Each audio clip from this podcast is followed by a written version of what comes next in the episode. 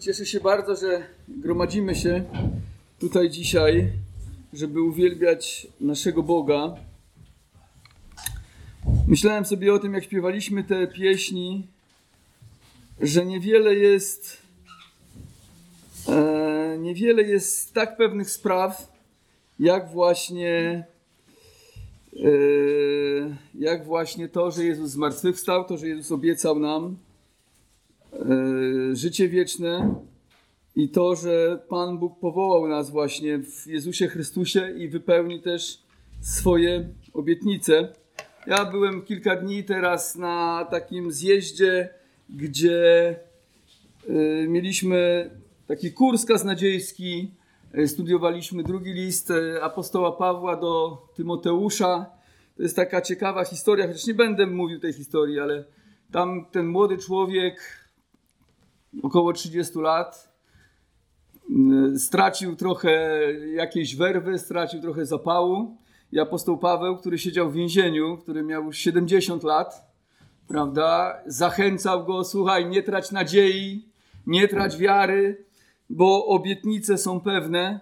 No niestety my tacy jesteśmy, że tracimy czasami wiarę, tracimy y, nadzieję i potrzebujemy Kościoła, potrzebujemy siebie nawzajem, żeby się wzmacniać, żeby Bóg mógł nas błogosławić yy, i żebyśmy realizowali Jego wolę w świecie.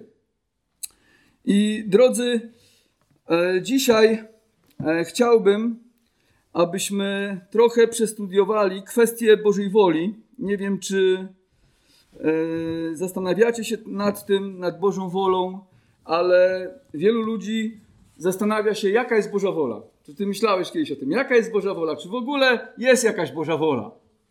Prawda? Wielu ludzi nie wie, jak, jaka jest Boża wola. E, jak zrobilibyśmy pewnie sondę taką tutaj na ulicy i zapytali się, jaka jest Boża wola, poszli i pytali się, no co trzeba robić, żeby się Panu Bogu, Panu Bogu podobać, to pewnie mielibyśmy cały szereg odpowiedzi. Tak? A niektórzy by powiedzieli, no to jest tajemnicza sprawa. Nie wiadomo, jaka jest Boża wola. E, nie? Skąd tego się dowiedzieć? Tak więc e, chciałbym, żebyśmy dzisiaj trochę więcej na ten temat powiedzieli. I właśnie tutaj szukam w moich notatkach e, tego kazania, które przygotowałem e, o Bożej woli. Mam nadzieję, że Wy zastanawiacie się w swoim życiu, jaka jest Boża wola. Myślicie o Bożej woli czasami, czy nie? Co Bóg od, od Was oczekuje? Dzisiaj powiemy o tym, bo chce, często chcielibyśmy znać tajemnicy, tajemni, tajemniczą Bożą wolę. Prawda? Chcielibyśmy na przykład, żeby Bóg powiedział nam, gdzie mieszkać. Przeprowadzamy się do jakiegoś miejsca, no i teraz gdzie kupić w dom? W tym miejscu, w tamtym mieście czy w innym. Często chcielibyśmy też, e, żeby Bóg powiedział nam, kogo mieć za współmałżonka. Taką osobę czy inną. Prawda? Chcielibyśmy, żeby Bóg e, powiedział nam, jaką pracę mieć, albo jakie wykształcenie skończyć, albo jaką szkołę. Wielu ludzi szuka dzisiaj Bożej woli i e, nie zawsze ją odkrywają, częściej nie odkrywają niż odkrywają. I chrześcijanie często chcieliby znać ukrytą Bożą wolę odnośnie ich życia, odnośnie ich wyborów codziennych. Wtedy mielibyśmy pewność, że nie popełnimy żadnej pomyłki w naszych decyzjach. Część ludzi, którzy służą Bogu, ciągle jest niepewna, czy wypełnia Bożą wolę. Nawet my, jako chrześcijanie, nie dzielimy się tym często, ale nie mamy pewności, czy robimy to, do czego Bóg nas powołał, a chcielibyśmy to robić. I wiele osób obawia się, że miną się z Bożym powołaniem, jeśli nie zrobią czegoś w danym momencie, co należało zrobić. Chciałbym, żebyśmy zajrzeli do Księgi Powtórzonego Prawa i zwróćmy uwagę tam, co jest napisane w piątej Księdze Mojżeszowej, to jest 29 rozdział, Księga Powtórzonego Prawa. W Bibliach warszawskich to jest piąta księga Mojżeszowa i 29-29 czytamy bardzo ciekawy wiersz. Piąta księga Mojżeszowa, 29 rozdział, 28 wiersz, tak? 28, przepraszam, 28 wiersz. To, co jest zakryte, należy do Pana Boga naszego, a co jest jawne, do nas i do naszych synów po wieczne czasy, abyśmy wypełniali wszystkie słowa tego zakonu. To, co jest zakryte, należy do Pana Boga naszego, czyli jest wiele tajemnic, których Bóg nam nie objawił. Są rzeczy zakryte, mówi Mojżesz, tak? Są zakryte i Bóg nie chce ich ludziom objawić. Mamy czasami pytania o różne rzeczy, które mają miejsce na świecie. Ostatnio gdzieś tam słuchałem też jakiejś takiej debaty na temat cierpienia. Czy chrześcijanie mają odpowiedź na to, jakie, e, dlaczego jest cierpienie na świecie? I wiele osób oskarża też chrześcijan o to, że no przecież chrześcijaństwo nie rozwiązuje sprawy cierpienia, wprost przeciwnie, często chrześcijanie na przykład cierpią bardziej i Bóg nie zdradził nam wszystkich powodów zła na świecie i cierpienia. Wierzę, że kiedyś się dowiemy, dlaczego tak jest, musimy być cierpliwi, ale są rzeczy, które Bóg zakrył przed nami, nie objawił ich nam. Niektórzy się pytają, dlaczego wybuchła wojna na Ukrainie? Prawda? I różne są odpowiedzi, cały szereg różnych odpowiedzi. Ja muszę przyznać szczerze, że nie wiem. Nie wiem, po prostu muszę być pokorny i zaufać Bogu, że Bóg wie, co robi, Bóg nad tym wszystkim panuje. No więc nie zdradził nam takich szczegółów, ale są też rzeczy jawne, które Bóg objawił nam, i one są dla nas, to jest powiedziane, że Bóg objawił nam je, abyśmy wypełniali je po wieczne czasy. To nie jest też tak, że nie wiemy, co mamy robić. Są rzeczy, które Bóg objawił ludziom, aby oni wypełniali je. I te mamy, tych mamy pilnować i o te mamy się trosz, troszczyć. Posłuchaj mnie teraz uważnie. Nigdy nie odkryjesz Bożej woli dla ciebie, którą chciałbyś poznać odnośnie swojego życia, jeśli się nie zastosujesz do tego, co Bóg kazał nam już czynić. Często ludzie chcą, żeby Bóg objawił im tą tajemniczą Bożą wolę, ale nie chcą robić tego, co Bóg już każe nam czynić. Nigdy nie odkryjemy jakiejś tajemniczej Bożej woli dla nas, jeśli nie chcemy robić tego, co Bóg już kazał nam czynić.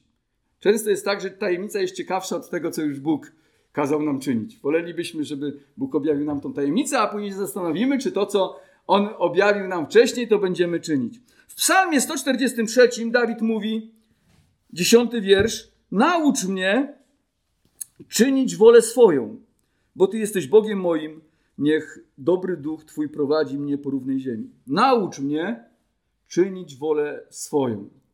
Czyli Dawid nie miał problemu z tym, co jest wolą Bożą, tylko z czym problem miał? Żeby wykonywać. To jest często problem. Mówi: naucz mnie, pomóż mi, daj mi siły, żeby wykonywać Twoją wolę. Czyli on nie miał problemu z tym, co robić, tylko miał problem z tym, jak robić to, co już wiemy, że należy robić. To jest często nasz problem. On nie modli się, Dawid, żeby Bóg ujawnił swoją wolę, ale żeby Bóg nauczył go czynić swoją wolę. On wiedział, czego Bóg od niego oczekuje a teraz należało wprowadzać to w czyn. Więc nie chodziło o odkrycie jakiejś tajemnej informacji, ale należało być posłusznym temu, co już było wiadomo. Dawid wierzył, że jeśli będzie posłuszny temu, co już Bóg mu objawił, to Pan go poprowadzi. I Boża wola się w jego życiu wypełni.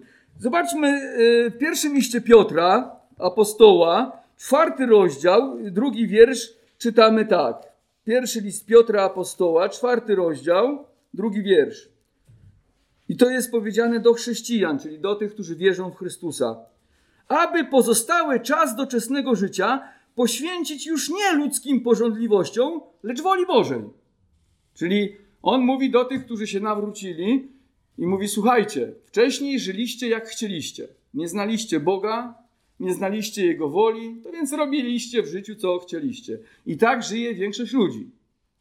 Tak? Nie znają Boga, nie szanują Boga, i żyją jak chcą, robią to, co im się podoba. Ale Piotr mówi do chrześcijan, ale już teraz, w momencie, kiedy znacie Chrystusa, to nie żyjcie jak chcecie. Tylko co? Aby pozostały czas doczesnego życia poświęcić już nie na to, co my chcemy, ale na pełnienie Bożej woli. Tak? To jest Boże pragnienie. Abym ja, abyś ty, aby każdy człowiek, który pragnie poznawać Boga i znać Boga, żeby poświęcił swoje życie napełnienie Bożej woli. Tak więc Piotr, pisząc list, zakładał, że chrześcijanie znają Bożą wolę, wiedzą, co mają czynić, by podobać się Bogu. I znowu zobaczcie, że to nie była jakaś tajna informacja. To nie jest tak, że Bóg zakrył, nie wiadomo teraz, gdzie szukać, jakoś trzeba odkopać, może pojechać do jakiegoś guru, prawda, który objawi nam, co tu teraz zrobić, żeby być blisko Pana Boga. No czasami są tacy ludzie, nie? Oni mówią, że my to wiemy, jak y, wypełniać Bożą wolę, ty musisz mnie się uchwycić, ty musisz na mnie polegać. E, no i wtedy właśnie tworzy się jakaś sekta, tworzą się jakieś ugrupowania, gdzie jeden człowiek zniewala innych ludzi e, i tak naprawdę ludzie i tak nie poznają e, Bożej woli, tej, którą chcieliby poznać. Choć Bóg ma swoje tajemnice, jak mówiliśmy, to jednak to, co mamy czynić, wyraźnie nam pokazał. I chciałbym dzisiaj przedstawić sześć punktów, których, o których mówi Nowy Testament, które mamy czynić, a które pozwolą nam zbliżyć się do wypełnienia Bożego planu dla naszego życia. Pierwsza rzecz, jaką, jeśli chcemy odkryć Bożą wolę dla naszego życia, jaką powinniśmy czynić, to nawrócić się, oddać życie Panu Jezusowi. To jest pierwsza, najważniejsza rzecz. Nie można poznać Bożej woli, jeśli nie, nie interesuje Cię Chrystus i nie interesuje Cię Jego zbawienie. Mnóstwo ludzi chciałoby znać Bożą wolę, ale nie interesuje ich Ewangelia. Bez tego nie ma szans, żeby poznać Bożą wolę. Bóg nie jest zainteresowany objawiać swoją wolę ludziom, którzy nie są nim zainteresowani. Bóg, przede wszystkim chce, aby wszyscy ludzie się upamiętali i uwierzyli w Jego Syna Jezusa Chrystusa. Nigdy nie poznasz Bożej woli odnośnie swojego życia, jeśli nie, nie interesuje Cię zbawienie dane ludziom w Jezusie Chrystusie. Jest wiele osób, które chciałyby wiedzieć, co się jutro wydarzy, co Bóg zamierza uczynić, jaka jest przyszłość, jakie są Boże tajemnice, ale nie chcą przyjść do Chrystusa. Nie chcą się poddać Panu Jezusowi. Nie chcą stać się Jego uczniami i być Mu posłusznymi. Chcą jedynie wiedzieć więcej niż inni, by w ten sposób poczuć się może bardziej wyjątkowi niż inni i mieć jakąś tajemną wiedzę. Nie ma sensu szukać Bożej woli w jakiejkolwiek dziedzinie życia, w małżeństwie, w pracy, w biznesie, w relacjach z innymi ludźmi, jeśli nie jesteś człowiekiem zbawionym. Pierwsze, co powinieneś się zainteresować Jezusem Chrystusem i Ewangelią. Bóg nie jest zainteresowany odpowiadać na modlitwy grzeszników. Jak czytacie Biblię, to na pewno znacie taki wiersz, który mówi, że modlitwa grzesznika jest dla Boga obrzydliwością. Jedyna modlitwa, jaką grzesznik może zanosić do Boga, to Boże, daj mi siłę upamiętać się, uwierzyć w swego Syna Jezusa Chrystusa. Daj mi wiarę, abym mógł Ciebie szukać, abym mógł Ciebie wielbić. To jest jedyna modlitwa, od której grzesznik powinien zacząć. A Bóg nie jest zainteresowany objawiać jakichś tajemnic ludziom, których, którzy chcą, żeby On był na ich usługi. W pierwszej kolejności Bożą wolą dla wszystkich ludzi jest posłuszeństwo Ewangelii. Otwórzmy Dzieje Apostolskie, 17 rozdział, 30 wiersz. Dzieje apostolskie, taki znany fragment, bardzo go lubię, ale niektórzy nie lubią go. Nie wszyscy go lubią. Bóg wprawdzie puszczał płazem czasy niewiedzy. Teraz jednak wzywa wszędzie wszystkich ludzi, aby się upamiętali, gdyż wyznaczył dzień, w którym będzie sądził świat sprawiedliwie przez męża, którego ustanowił, potwierdzając to wszystkim przez skrzeszenie go z martwych puszczał płazy niewiedzy, puszczał płazem czasy niewiedzy, czyli przed przyjściem Jezusa Chrystusa. To nie o to chodzi, że Bóg nie osądzi ludzi, którzy żyli przed przyjściem Jezusa Chrystusa, tylko pozwalał im chodzić własnymi drogami. Też ich osądzi za to, jak oni żyli i jak postępowali. Ale od momentu, kiedy dał swego syna, Jezusa Chrystusa, to jest powiedziane, że czego Bóg oczekuje? Wzywa kogo? Wszystkich ludzi. A gdzie? Wszędzie. Wszystkich ludzi na całym świecie. Każdego człowieka, aby oddał swoje życie Chrystusowi, aby się upamiętał, bo wyznaczył dzień, kiedy będzie sądził świat właśnie przez Jezusa. W 24 rozdziale Ewangelii Mateusza czytamy o znakach zbliżających się końca świata, w 25 rozdziale czytamy, kiedy wszystkie narody stoją przed Jezusem. Jezus sądzi wszystkich ludzi. Inny fragment to jest drugi list Piotra. Drugi list Piotra, trzeci rozdział. Zobaczmy, dziewiąty wiersz. Drugi list Piotra, trzeci rozdział, dziewiąty wiersz. Pan nie zwleka. Piotr mówi o ponownym przyjściu Jezusa i niektórzy chrześcijanie uważali, że ten dzień się odwleka. I, wtedy, I byli zniecierpliwieni. A Piotr mówi do nich tak.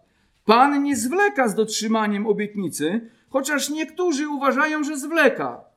Lecz okazuje cierpliwość względem was, bo nie chce, aby ktokolwiek zginął, lecz chce, teraz mówię, jaka jest Boża wola, czego Bóg chce.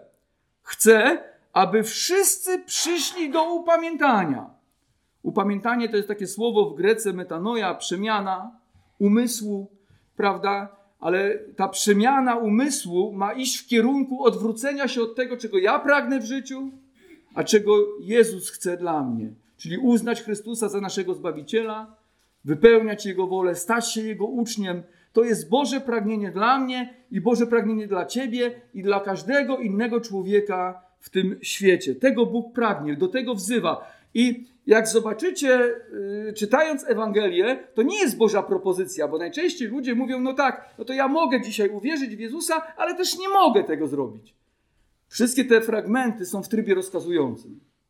Bóg rozkazuje ludziom uwierzyć w Jezusa Chrystusa. Nie proponuje, tylko rozkazuje uwierzyć w Jezusa Chrystusa. Dlaczego rozkazuje? No bo jeśli nie uwierzymy w Chrystusa, no niestety będziemy potępieni, zginiemy. Tak Bóg umiłował świat, Jana 3,16, że syna swego dał, aby każdy, kto weń wierzy, nie zginął, ale miał życie wieczne. Więc Bóg nie chce, żeby ktokolwiek zginął, mówi Piotr, ale okazuje cierpliwość. Pozwala jeszcze, żeby ludzie przyszli do Chrystusa. Niestety większość ludzi, co robi z tym, że Bóg okazuje cierpliwość? No śmieje się z tego. Ta cierpliwość, którą Bóg im okazuje, nie służy im ku upamiętaniu, ale ku pomnażaniu grzechu często, mówi list do Rzymian, pierwszy rozdział. Czyli myślą, że dlatego, że Bóg tak długo nie reaguje i nic się nie dzieje, to jest to dla nich zachęta do tego, że Boga nie ma, nic nie zrobi, nie ma mocy, więc mogą sobie robić co chcą. Ale tak naprawdę to Bóg okazuje nam cierpliwość. Jeszcze jeden fragment Pierwszy list Pawła do Tymoteusza. Pierwszy list Pawła do Tymoteusza. Drugi rozdział. Drugi rozdział i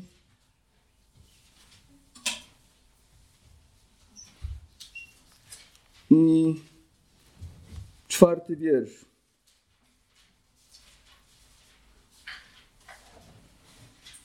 Lecz jak zostaliśmy przez Boga uznani, y, do Tymoteusza, przepraszam, ja mam do Tesaloniczan, moment, troszkę dalej. Pierwszy Tymoteusza, drugi rozdział, czwarty wiersz.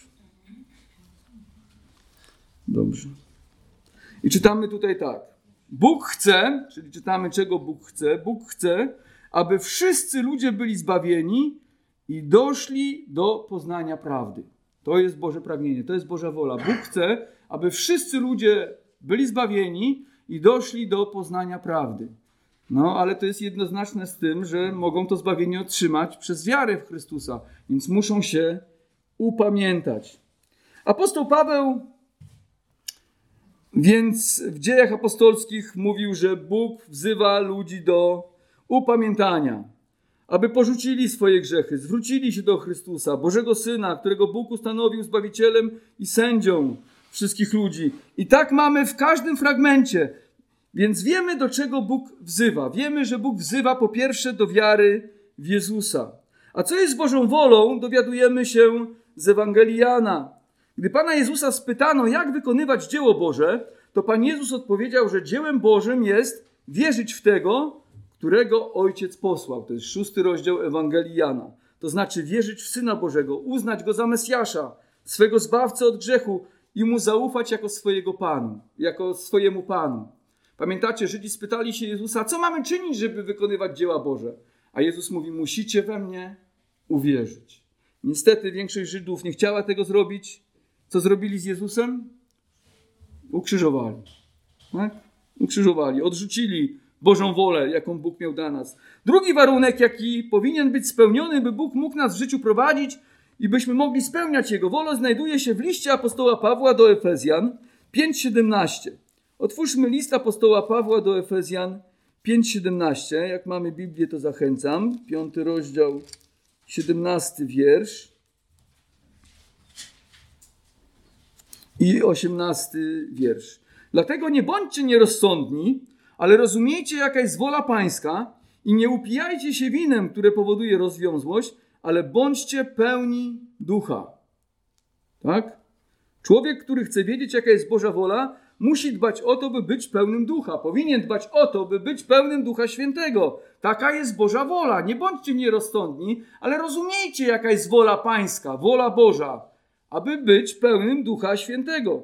Bóg pragnie, by każdy nowonarodzony chrześcijanin nie był głupi i pozbawiony wiedzy, ale żebyśmy chodzili w pełni ducha. Chodzi o kontrolę Ducha Świętego w życiu każdego wierzącego w Jezusa, abyśmy postępowali zgodnie z Bożą wolą. Czytamy o tym w Rzymian, w liście apostoła Pawła do Rzymian, 8 rozdział, 14 wiersz. Podobnie jak alkohol kontroluje człowieka, gdy on się upije, tak chrześcijanin ma być kontrolowany przez Ducha Świętego. To właśnie znaczy być pełnym ducha. Być pod wpływem Ducha Świętego to Boży wymóg dla nas. I tutaj narosło mnóstwo mitów, prawda? No to co to znaczy być pełnym ducha? Niektórzy mówią, że być pełnym ducha to coś spływa na ciebie z nieba, że jakaś ponadnaturalna moc stępuje na ciebie w jednej chwili i z niepełnego stajesz się pełnym ducha. Czyli wystarczy, że staniesz, pomodlisz się, coś spłynie na ciebie z nieba, no i wtedy już będziesz taki pełny ducha. Prawda? No tak właśnie niektórzy myślą. Jesteś jakby zatak wtedy zatankowany, jakbyś był jakąś cysterną lub beczką. Ale i tu Biblia jest precyzyjna i mówi nam, jak napełniać się duchem świętym i dążyć do tego, by być pełnym ducha. Czytamy o tym w liście Pawła do Kolosan 3,16, gdzie jest napisane, że słowo Chrystusowe niech mieszka was obficie. We wszelkiej mądrości nauczajcie i napominajcie jedni drugich przez psalmy, hymny, pieśni duchowe, wdzięcznie śpiewając Bogu w sercach waszych. Jak się napełniać duchem? Słowo Chrystusowe niech mieszka w was obficie. Co w nas mieszka? Tak? Co w ludziach mieszka? Często nie słowo Chrystusa, tylko inne rzeczy. A Biblia mówi, że słowo Chrystusa powinno mieszkać w nas obficie. Wtedy, kiedy karmimy się Słowem Bożym i jesteśmy mu posłuszni, to Duch Święty może się przez nas, ma, przez nas manifestować. Wtedy właśnie stajemy się osobami pełnymi Ducha Świętego. I widać to bardzo wyraźnie po rezultatach, że zarówno w liście do Efezjan 5:19, jak i Kolosan 5:16 towarzyszą te same rezultaty tym, którzy mają pełnię ducha. I chwała Bogu, że Bóg sprawił, że właśnie te dwa fragmenty się uzupełniają. Zobaczcie, Kolosan 5, 19, 18, 19 nawet. Czytamy 5, 18, 19. I nie upijajcie się winem, jeszcze raz czytam, które powoduje rozwiązłość, ale bądźcie pełni ducha, rozmawiając ze sobą przez psalmy i hymny i pieśni duchowe, śpiewając i grając w sercach Panu, a w Kolosan słowo Chrystusowe niech mieszka w was obficie we wszelkiej mądrości. Nauczajcie i napominajcie jedni drugich przez psalmy, hymny, pieśni duchowe, wdzięcznie śpiewając Bogu w sercach waszych. To więc w Kolosan wprawdzie nie mamy tutaj o pełności ducha, mamy w Efezjan, ale mamy te same rezultaty. Czyli widzimy, że być pełnym ducha to powinno słowo Chrystusa mieszkać w nas obficie. I w taki sposób Duch Święty może się przez nas manifestować. Jeśli żyjemy tym światem, żyjemy na przykład tym, żeby być bogatym. Ciągle myślimy, jak pomnożyć swoje pieniądze. Czytamy wszystkie książki na ten temat, wszystko, co świat wyprodukował na ten temat, żeby jeszcze bardziej pomnożyć swoje pieniądze. Prawda? No to nie mamy czasu na słowo Chrystusa, nie myślimy o słowie Chrystusa, ale myślimy po prostu o pieniądzach. Tak? Jeśli myślimy o tym, żeby być, nie wiem, najlepszym sprzedawcą, prawda? jesteśmy przedstawicielem handlowym i chcę być najlepszym sprzedawcą w tym świecie, to więc też prawdopodobnie szkolimy się, czytamy książki na ten temat, poznajemy coraz więcej na ten temat. No i wiemy wszystko o sprzedaży. Jakby ktokolwiek nas o jakiejkolwiek godzinie zapytał coś na temat sprzedaży, to byśmy powiedzieli wszystko na temat sprzedaży. No i podobnie jest jeśli chodzi o Słowo Chrystusa. Jeśli chcemy podobać się Bogu, jeśli chcemy, żeby być pełnym ducha, to powinniśmy napełniać się Słowem Chrystusa, czytać Słowo Chrystusa, poznawać Słowo Chrystusa, studiować Słowo Chrystusa, aby ono mogło zakorzenić się w naszych sercach i mogło nasze serca przemieniać i wpływać na styl naszego życia. Kiedyś usłyszałem takie bardzo ciekawe słowa, które gdzieś utkwiły mi w mojej głowie, w moim sercu, że to, w co wierzysz, determinuje to, co robisz. Tak? Najczęściej ludzie myślą, że wiara nie ma wpływu na życie. Że to, to co wierzę, to, to, co robię, to jest dwie zupełnie inne rzeczy. Ale prawdą jest, że to, jak wierzymy, to to również robimy. Wszystko zaczyna się w sercu, w głowie. Jeśli nasze myślenie jest przemienione przez Chrystusa, nasze serce jest przemienione przez Chrystusa, będziemy postępować zgodnie ze Słowem Chrystusa. Dlatego czytamy tutaj o osobach, które są pełne Ducha Świętego, że one rozmawiają ze sobą przez hymny, pieśni duchowe, są wdzięczni w sercach, śpiewają w swoich sercach Panu Bogu. Ludzie, którzy często skupiają się na problemach na tym świecie, no niestety yy, nie widzą zwycięstwa Chrystusa, albo to zwycięstwo jest przysłonięte i często narzekają, często mówią o tym, jakim w życiu ciężko, jakim źle, zamiast być wdzięcznymi za to, co Bóg już im dał i do czego ich powołał, bo Bóg powołał nas do życia wiecznego. Tak więc wiemy już, że powinniśmy być pełni Ducha Świętego. Trzecia rzecz, która prowadzi nas do odkrycia Bożej woli na naszego życia, znajduje się w pierwszym liście Pawła do Tesaloniczan 4:3.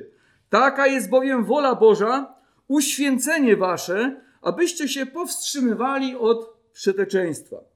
Więc Bóg chce, pragnieniem Boga, Bożą wolą dla nas jest, abyśmy się trzymali z daleka od grzechu. To jest ciekawe, że Jakub powiedział w swoim liście, że mówi nawet, powinniśmy się trzymać daleko od szaty, która jest znieprawiona. Oczywiście wiadomo, że przez tą metaforę, przez to porównanie, on chciał uświadomić nam, że Bóg nienawidzi grzechu, że Bóg nie będzie błogosławił ludzi, którzy kochają grzech. Tak więc chce, żebyśmy chodzili daleko od tego, co się Bogu nie podoba. Bożym pragnieniem dla wszystkich chrześcijan jest, by żyli świętym życiem. Słowo Boże wzywa nas do tego, abyśmy byli święci, bo Bóg jest święty. Otwórzmy list Piotra, pierwszy rozdział, piętnasty wiersz. Pierwszy list Piotra, pierwszy rozdział, piętnasty wiersz.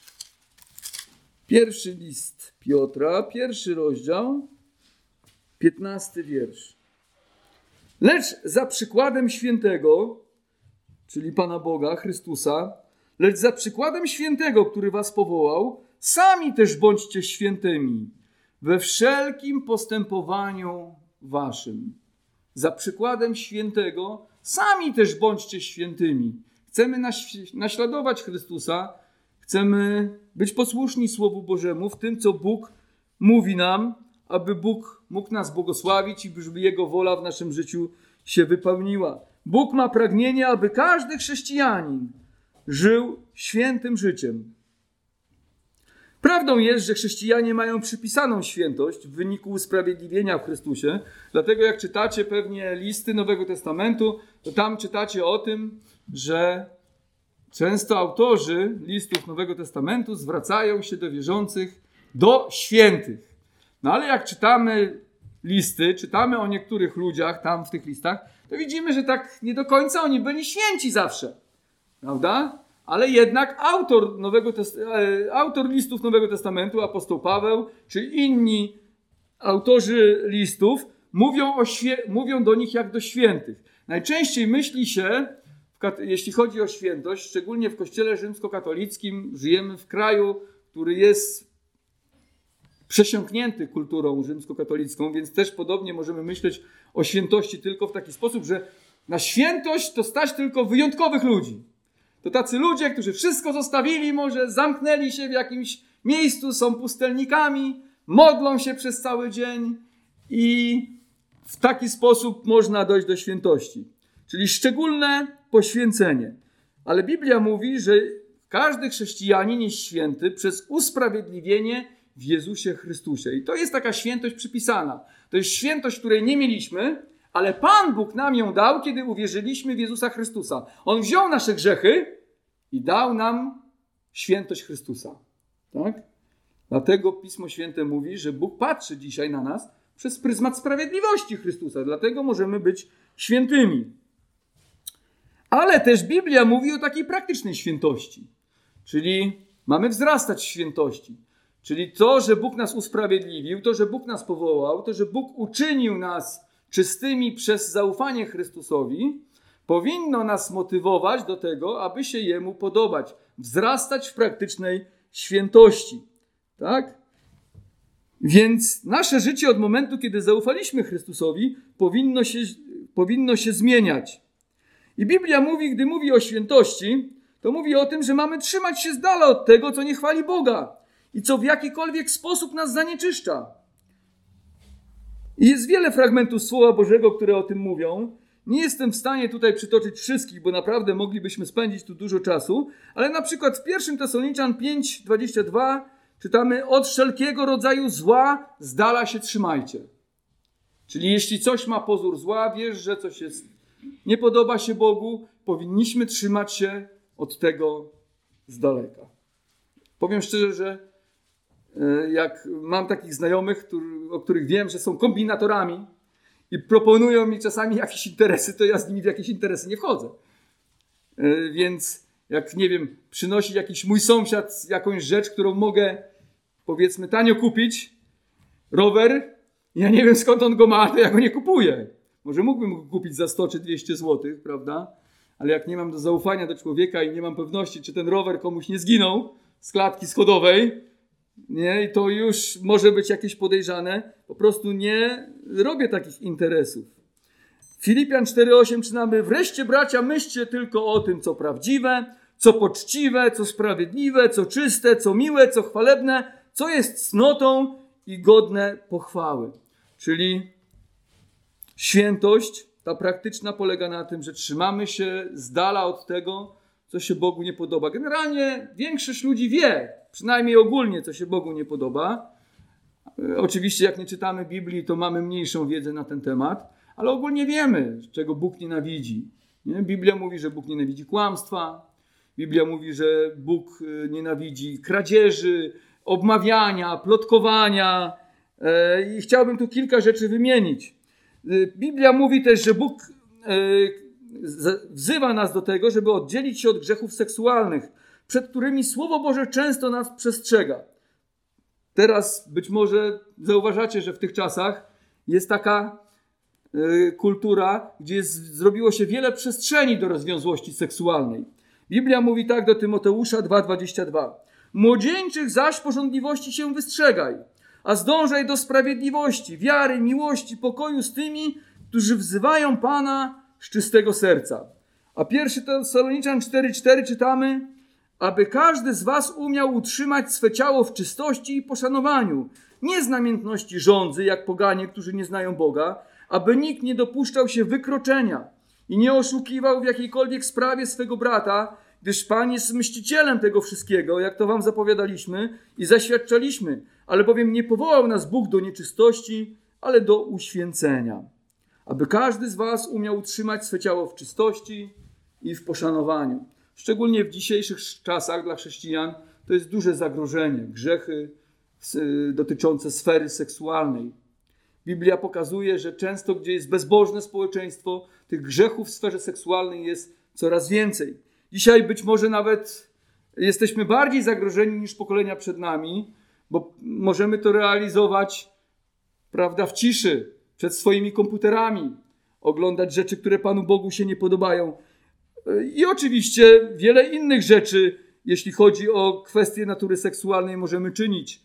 E, to są. E, nawet byłem teraz na tym wyjeździe, no i jeden ze znajomych tam, który był, powiedział mi, że rozmawiał ze swoim sąsiadem Dał mu jakiś traktat taki do, wyzywający do upamiętania. No i ten sąsiad taki przestraszony przyszedł do niego, przeczytał ten traktat i mówi, to znaczy, że ja muszę zostawić swoją kochankę?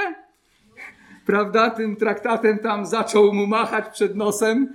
E, no i on mówi, no tak, no Bóg wzywa nas do upamiętania. Nie, ja nie mogę tego zrobić. I rzucił ze złości e, tym traktatem, który wzywał go do upamiętania. Tak więc należy zachowywać wstrzemięźliwość seksualną aż do ślubu, trzymać się z dala od pornografii, od wszystkiego, co wzbudza grzeszne namiętności i może prowadzić do nieczystości. Mogą to być jakieś nieczyste myśli, obrazy, które wzbudzają grzeszne pragnienia lub niewłaściwy dotyk z nieszczerymi motywacjami. Może to być prowokujący ubiór, którym pragniesz na siebie zwrócić uwagę, lub jeszcze coś innego, co ma za zadanie karmić nasze porządliwości i nasze ego. Nasze ciało zostało stworzone przez Boga do oddawania mu chwały, a nie do nieczystości. Pomyśl o tym chwilę. Należy tak obchodzić się z naszym ciałem, by przez nie był uwielbiony Bóg. W liście Pawła do Rzymian czytamy w 12 rozdziale, w pierwszym wierszu. Wzywam was tedy, bracia, przez miłosierdzie Boże, abyście składali ciała swoje jako żywą ofiarę świętą, miłą Bogu, bo taka winna być duchowa służba wasza. Wszelkie pragnienia seksualne człowiek powinien realizować w małżeństwie. To jest y, sfera, to jest przestrzeń, gdzie Bóg ustanowił, abyśmy realizowali swoje pragnienia seksualne. To więc Bóg nie jest przeciwko seksualności, tylko Bóg zakreślił dla seksualności granice. Prawda? I dalej czytaliśmy tam w naszym fragmencie, że należy trzymać się z dala od kłamstwa, nie oszukiwać siebie nawzajem, nie wykorzystywać ludzi do swoich celów, ale mamy być wobec siebie szczerzy, powstrzymywać się od kradzieży, plotkarstwa, obmowy, gniewu, zawiści i wszystkiego, co ma choć pozór zła. Za tymi wszystkimi sprawami stoi ludzka porządliwość do rzeczy ludzkiej chwały, skupiania swojej uwagi na sobie. Słowo Boże mówi, że tak żyją poganie, którzy nie znają Boga. Całe ich życie obraca się wokół zaspokajania właśnie kolejnych porządliwości. Każdy, kto nie powstrzymuje się od tego, czytamy, że poniesie konsekwencje. A Bóg jest mścicielem tych rzeczy. Jeśli nie chodzimy jako chrześcijanie w czystości, nie staramy się tego robić, to odrzucamy Boga, który daje nam swojego ducha, abyśmy mieli moc bycia czystymi. To więc jeśli jesteśmy wierzącymi, to Bóg w końcu będzie dochodził na nas swojej sprawiedliwości, jeśli nic sobie po prostu z tym nie robimy. Czwarta rzecz, e, żeby odkryć Bożą wolę w naszym życiu, tą, e, czy zbliżyć się do e, realizacji Bożej woli w naszym życiu, to jest być prowadzonym przez Boga i poznać Jego wolę, to znaczy uznać zwierzchności, które Bóg postawił nad nami. Nie wiem, czy zauważyliście, ale ludzie są coraz często wojowniczy wobec ludzi lub instytucji, które Bóg ustanowił. Na przykład Biblia mówi, że jednym ze znakiem ostatnich czasów będzie, że dzieci będą jakie? Nieposłuszne rodzicom. To jest jeden ze znaków ostatnich czasów. I no widzimy to, że coraz częściej dzieci zamiast poddać się rodzicom, bo, no, bo rodzice, nie mówię, że wszyscy, ale najczęściej jest tak, że rodzice to są ludzie, którzy chcą najlepiej dla swoich dzieci. No nie pragną dla nich złych rzeczy. No, chyba, że jak chcesz wyrodnić, źli rodzice, ale przeważnie rodzice pragną czegoś dobrego dla swoich dzieci. Ale i dzieci powinny poddać się swoim rodzicom, ale często walczą z rodzicami. Żony walczą przeciw mężom, rodzice przeciw państwu, pracownicy przeciw pracodawcom, ludzie w kościele przeciw starszym lub pastorowi, albo między sobą. Chrześcijanie mają się charakteryzować uległością w stosunku do Boga, władzy przełożonych w kościele i autorytetu w rodzinie. Biblia mówi, że żony mają być uległe mężom swoim, a dzieci rodzicom. Ja sobie tego nie wymyśliłem, ale tak mówi Boże Słowo. Bóg ustanowił taki porządek poddania i mamy do tego się stosować, jeśli chcemy być przez Niego e, błogosławieni. W Jakuba 4,7 czytamy, że powinniśmy być poddani Bogu. W Efezjan 5,21 czytamy, że powinniśmy być poddani jedni drugim, tak? czyli nie też wojować ze sobą, ale y, szanować siebie nawzajem i poddawać się sobie nawzajem. Tak? Chodzi o pokorę względem siebie. W Efezjan 5:22 jest napisane, że żony powinny być uległe mężom swoim. Też w Kolosan 3:18, 1 Piotra 3:1. W Hebrajczyków 3:7 i 17 jest napisane, że po, powinniśmy być posłuszni przewodnikom duchowym w kościele. W 1 Piotra 2:13, 15 powinniśmy być poddani wszelkiemu ludzkiemu porządkowi i królowi. Tak? Gdzie jest granica? No granicą jest zawsze grzech. Kiedy państwo nakłania mnie do czegoś, co jest złe, no nie mogę tu już być poddany państwu. Kiedy mąż nakłania mnie żonę do tego, co jest złe, no to też żona nie może poddać się y, temu, co jest złe w oczach Pana. Prawda? Jeśli pastor nakłaniałby mnie w kościele, starsi w kościele do tego, co się Bogu nie podoba, no to też nie powinienem być y, tutaj poddany mu. Ale jeśli wzywa mnie do dobrych rzeczy, do tego, co chce Chrystus, to powinniśmy być poddani. Poddanie go Bogu, Jakuba 4,7 czytamy tak. Przeto poddajcie się Bogu, przeciwstawcie się diabłu, a ucieknie od was. Musimy pamiętać, że podlegamy rządowi, władzy w kościele, rodzinie i sobie nawzajem. 1 Piotra 2,13 czytamy tak. Bądźcie poddani wszelkiemu ludzkiemu porządkowi ze względu na Pana. Czy to królowi jako najwyższemu władcy, czy to namiestnikom jako przezeń wysłanym dla karania złoczyńców, a udzielania pochwały tym, którzy dobrze czynią. Poddanie przewodnikom w kościele, w zborze. Hebrajczyków 3,17. Bądźcie posłuszni przewodnikom waszym i bądźcie im ulegli. Oni to bowiem czuwają nad duszami waszymi i zdadzą z tego sprawę, niechże to czynią z radością, a nie wzdychaniem, gdyż wyszłoby to wam na szkodę. Myślę sobie, że jak tak ludzie walczą w kościele przeciw pastorowi, to wcale nie ma chęci jakoś specjalnie im służyć. Prawda? No, nie, w niektórych kościołach tak jest. Tutaj właśnie autor listu do Hebrajczyków mówi, że wtedy też i e, ci przewodnicy nie służą z taką chęcią. Uległość wobec pracodawców. Kolosan 3,22. Słudzy, bądźcie posłuszni we wszystkim ziemskim panom, służąc nie tylko pozornie, aby się przypodobać ludziom, lecz w szczerości serca jako ci, którzy się boją Pana. Pamiętam jeszcze, jak służyłem, pracowałem poza kościołem no i chodziłem do pracy. Jeszcze nie byłem wierzącym człowiekiem. To gdy pracodawca nie patrzył albo nie było go, to często nie pracowaliśmy albo pracowaliśmy inaczej gorzej pracowaliśmy, a gdy pojawił się, no to wtedy wiadomo, no, pracowało się lepiej, prawda? Albo były jakieś e, walki z pracodawcą. Biblia mówi, że powinniśmy być ulegli wobec przełożonych, które Bóg nad nami ustanowił. Żony mają być poddane mężom, żony bądźcie uległe mężom swoim jak Panu, bo mąż jest głową żony, jak Chrystus głową Kościoła, ciała, którego jest Zbawicielem. Efezjan 5, 22 do 24. Ale jak Kościół podlega Chrystusowi, we wszystkim, tak i żony mężom we wszystkim. Dzieci mają być poddane rodzicom. Dzieci, bądźcie posłuszne rodzicom swoim w Panu, bo to rzecz słuszna. Czci ojca i matkę swoją. To jest pierwsze przykazanie z obietnicą, aby ci się dobrze działo i abyś długo żył na ziemi. I mamy być ulegli jedni wobec drugich, ulegając jedni drugim w bojaźni Chrystusowej. Czyli zobaczcie, Bóg ustanowił pewne autorytety nad nami, to nie jest mój wymysł, to nie jest kogokolwiek wymysł, tylko Bóg chce, żeby był pewien porządek. I teraz chce, żebyśmy się temu porządkowi poddali. Piąty punkt odnośnie Bożej woli w naszym życiu, który pozwoli nas prowadzić, to gotowość na cierpienie w życiu chrześcijańskim. To jest kolejna taka rzecz, która jest bardzo niepopularna w kręgach chrześcijańskich. No nikt nie chce cierpieć. Przeważnie ludzie nie chcą doświadczać jakichś trudności.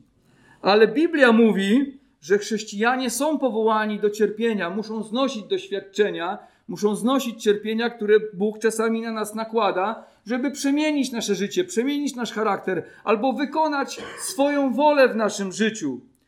I 1 Piotra 3,17 mówi tak: Lepiej bowiem, jeśli lepiej bowiem jest, jeżeli taka jest wola Boża, cierpieć za dobre niż za złe uczynki. W innym miejscu Piotr mówi, żebyśmy nie cierpieli jako złoczyńcy, no bo to naturalne jest, jak coś ukradniemy i wsadzą nas do więzienia. No i ja chodziłem do więzienia, teraz akurat po tej pandemii ta służba nie jest kontynuowana, ale gdy spotykałem się z więźniami, to on, często ci więźniowie mówili do mnie, jak ja tu cierpię. Prawda? Na czemu cierpisz? No bo tutaj muszę pięć lat teraz siedzieć. A za co siedzisz? No bo tam pobił kogoś albo ukradł coś. Ja mówię, to za darmo nie siedzisz. nie? Tylko zasłużyłeś na tą karę. No gdybyś siedział niesprawiedliwie, to by było cierpienie, ale skoro siedzisz tutaj, bo przekroczyłeś prawo i wsadzono cię do więzienia, no to siedzisz w sposób słuszny. I teraz Biblia mówi, że chrześcijanie nie powinni cierpieć w sposób słuszny, zasłużony. Ale jeśli cierpią w sposób niezasłużony, to to jest chwała dla Boga. Chwała dla Boga, jeśli znosimy w pokorze cierpienie i um, umiemy w cierpieniu chwalić Boga. W drugim liście Pawła do Tymoteusza 3:12 czytamy: Tak jest, wszyscy, którzy chcą żyć pobożnie w Chrystusie Jezusie, prześladowanie znosić będą. Często z powodu wiary w Jezusa musimy być gotowi na odrzucenie, niekiedy przez rodzinę, niekiedy przez yy, jakichś znajomych, jakichś przyjaciół, a już na pewno przez ten świat.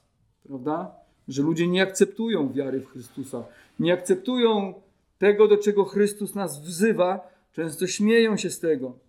Dzisiaj, bodajże, jak dobrze pamiętam, obchodzimy dzień, e, Światowy Dzień Prześladowania Chrześcijan chyba. E, gdzieś tam mi się obiła taka informacja. Chrześcijanie bardzo cierpią dzisiaj na świecie. Setki, tysiące chrześcijan ginie dla, e, w posłuszeństwie Chrystusowi z powodu wiary w Jezusa Chrystusa. Przez cierpienie sprawiedliwe Bóg nas doskonali i przemienia. Przez nie Bóg kształtuje chrześcijański charakter i używa go dla swojej chwały. Czasami jest taka Boża wola, żeby ci, którzy miłują Boga, znosili sprawiedliwe cierpienie. Często to jest dla nas trudne, niezrozumiałe, ale musimy zaufać Bogu, że nasze cierpienie wywołuje cierpliwość, cierpliwość doświadczenie, doświadczenie zaś nadzieję. Bóg chce, aby Jego Ewangelia była komunikowana światu przez słowa i pobożne życie chrześcijańskie, a to wzbudza często nienawiść ze strony świata, a my musimy być gotowi na przyjęcie ciosów. Czy jesteś gotowy na przyjęcie ciosów? Od ludzi, którzy Ciebie nienawidzą, od ludzi, którzy nakłamią na Twój temat, od ludzi, którzy zrobią Ci pod górę. Kiedyś byłem w zborze baptystów e, w Elblągu no i się okazało, zgadałem się tam z jednym bratem, że on mieszkał, starszy brat, już po 70 był, i on mieszkał w tej wiosce, gdzie ja się wychowałem, kilka domów dalej. No i zapytałem się mojego wujka, który był takim starszym człowiekiem, mówię, czy ty pamiętasz taką a taką rodzinę, która mieszkała kilka domów dalej, bo oni się później przeprowadzili do innego miasta.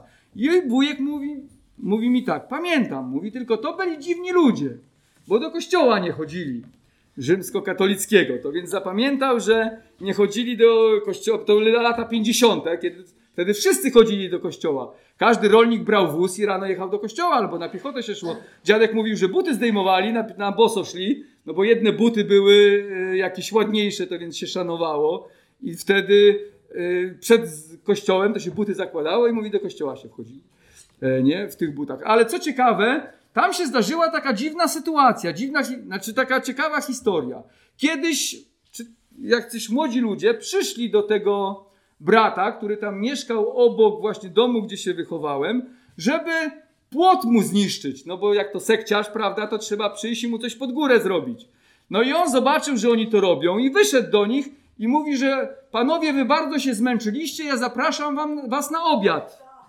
Że zmęczyli się w tej pracy i zaprasza ich na obiad. I oni tak się zawstydzili, że więcej nie przyszli mu nic zniszczyć. Tak? Ale zobaczcie, w jaki sposób on okazał charakter chrześcijański. Zaprosił ich na obiad. Tak? Ktoś inny pogoniłby spałą, on zaprosił ich na obiad. Mówi, przy pracy się zmęczyli, chodźcie, żona obiad ugotowała, zasiądźcie do, do obiadu. To jest prawdziwa siła. Tak więc my, jako chrześcijanie, powinniśmy być gotowi na cierpienie, na przyjęcie ciosów. Z kolei gotowość chrześcijańska na przyjęcie ciosów jest wielkim świadectwem mocy Bożej dla świata. Kiedy potrafisz cierpieć niezasłużenie, znosisz cierpienie niesprawiedliwie i czynisz to w pokorze, powierzając siebie Bogu, to świat przygląda się temu z wielkim zdziwieniem, bo nie potrafi tak zrobić. Nie potrafią ludzie znosić cierpienia bez złości często, bez narzekania, bez bycia e, niemiłym dla innych ludzi. Nawet my, jako chrześcijanie, po prostu często mamy z tym problem.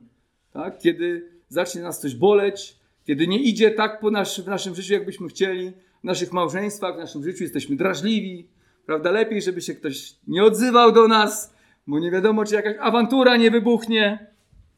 Powinniśmy znosić cierpienie.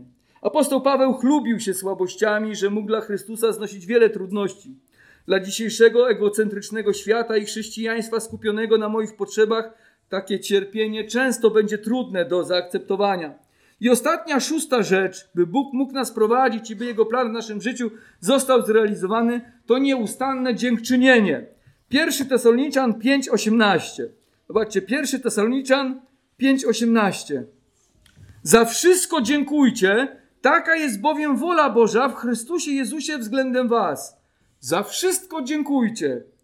Bóg pragnie, żeby każde chrześcijańskie serce było przepełnione wdzięcznością za Jego wspaniałe zbawienie i ojcowską miłość, jaką nam okazuje w swoim życiu w Jezusie Chrystusie.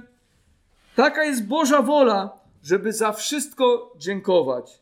Za Boże prowadzenie, za ratunek, za wszelkie błogosławieństwo, za doświadczenia, za ludzi, których Bóg nam daje. Czasami, jak Bóg pozwoli mi spotkać, mam y, modlitwę, wieczorem modlę się i po całym dniu mówię: Boże, dziękuję Ci za tego człowieka, którego dzisiaj spotkałem, następnego, kolejnego, bo mamy okazję spotykać różnych ludzi. Dziękuję Bogu za tych ludzi, których Bóg pozwolił mi spotkać. Przez dziękczynienie oddajemy Bogu chwałę, wyznajemy Go Panem naszego życia i akceptujemy Jego doskonałą wolę, którą w naszym życiu realizuje. Więc przedstawiliśmy sześć rzeczy, przez które Bóg wypełnia, przez które wypełni się Boża wola w naszym życiu i Bóg nas poprowadzi. Po pierwsze, przypomnę, należy oddać życie Chrystusowi i nawrócić się. Chcesz poznać tajemniczą Bożą wolę? To musisz najpierw zaakceptować tą, którą Bóg już objawił. Tak, nawrócić się do Chrystusa. Po drugie, być pełnym Ducha Świętego przez napełnianie się Słowem Bożym i posłuszeństwo Mu. To nie jest jakaś tajemnica. Po prostu mamy Słowo Boże, poznajemy to Słowo i jesteśmy Mu posłuszni, a wtedy Duch Święty przez nas się manifestuje coraz bardziej. Trzecia rzecz to żyć świętym życiem. Powstrzymywać się od wszystkiego, co mogłoby prowadzić do naszej nieczystości przed Bogiem. Czwarta rzecz to uznać zwierzchności, które Bóg ustanowił nad nami, jak władza świecka, czyli rząd, pracodawca, władza w kościele, uległość wobec starszych, pastora i ludzi, którzy przewodzą zborowi, zachowanie uległości wobec zwierzchności w rodzinie, mężowie ulegli Chrystusowi, żony uległe mężom, dzieci uległe rodzicom i uległość wobec siebie nawzajem w kościele. Piąta rzecz, bycie gotowym na sprawiedliwe cierpienie, jeśli Bóg uzna to za słuszne. To nie jest też tak, że zawsze Bóg daje nam jakieś cierpienie, ale jeśli uzna to za słuszne, pozwoli na jakieś doświadczenia, po prostu musimy znosić to w pokorze i w zaufaniu Panu Bogu. Oraz szósta rzecz to ciągłe dziękczynienie. Gdy spełnimy te warunki, to wtedy możemy liczyć na to, że Bóg będzie nam odkrywał swój plan dla naszego życia i będzie nas prowadził. Amen. Zachęcam do powstania i do modlitwy. Panie, ja dziękuję Ci, że Ty objawiłeś nam, jaka jest Twoja wola. To nie jest dla nas tajemnica. I tak jak mówił Dawid, modlił się, naucz nas czynić wolę Twoją. Boże, często wiemy, co trzeba robić, ale ciężko nam to robić. Boże, dobrze znamy nawet wiele fragmentów, ale nie chcemy być posłuszni. Panie, zmiłuj się nad nami. Zmiłuj się nade mną, abyśmy byli posłuszni Twojej woli. Abyśmy umiłowali Twoje przykazanie, jak mówi Psalm 119. Abyś przez to mógł wypełnić swoją wolę w moim życiu i w życiu moich braci i sióstr i każdego człowieka, który jest tutaj na tym miejscu. Panie, Ty chcesz, aby wszyscy ludzie, wszyscy, którzy żyją na tej ziemi, oddali Tobie swoje życie, bo chcesz ich błogosławić, chcesz być dla nich ojcem, chcesz ich prowadzić i chcesz być uwielbiony i wywyższony. Panie, i powołałeś nas do tego, żebyśmy to robili. Także daj mi moc daj mi siłę do wypełniania Twojej woli, która jest dla nas jawna. Amen.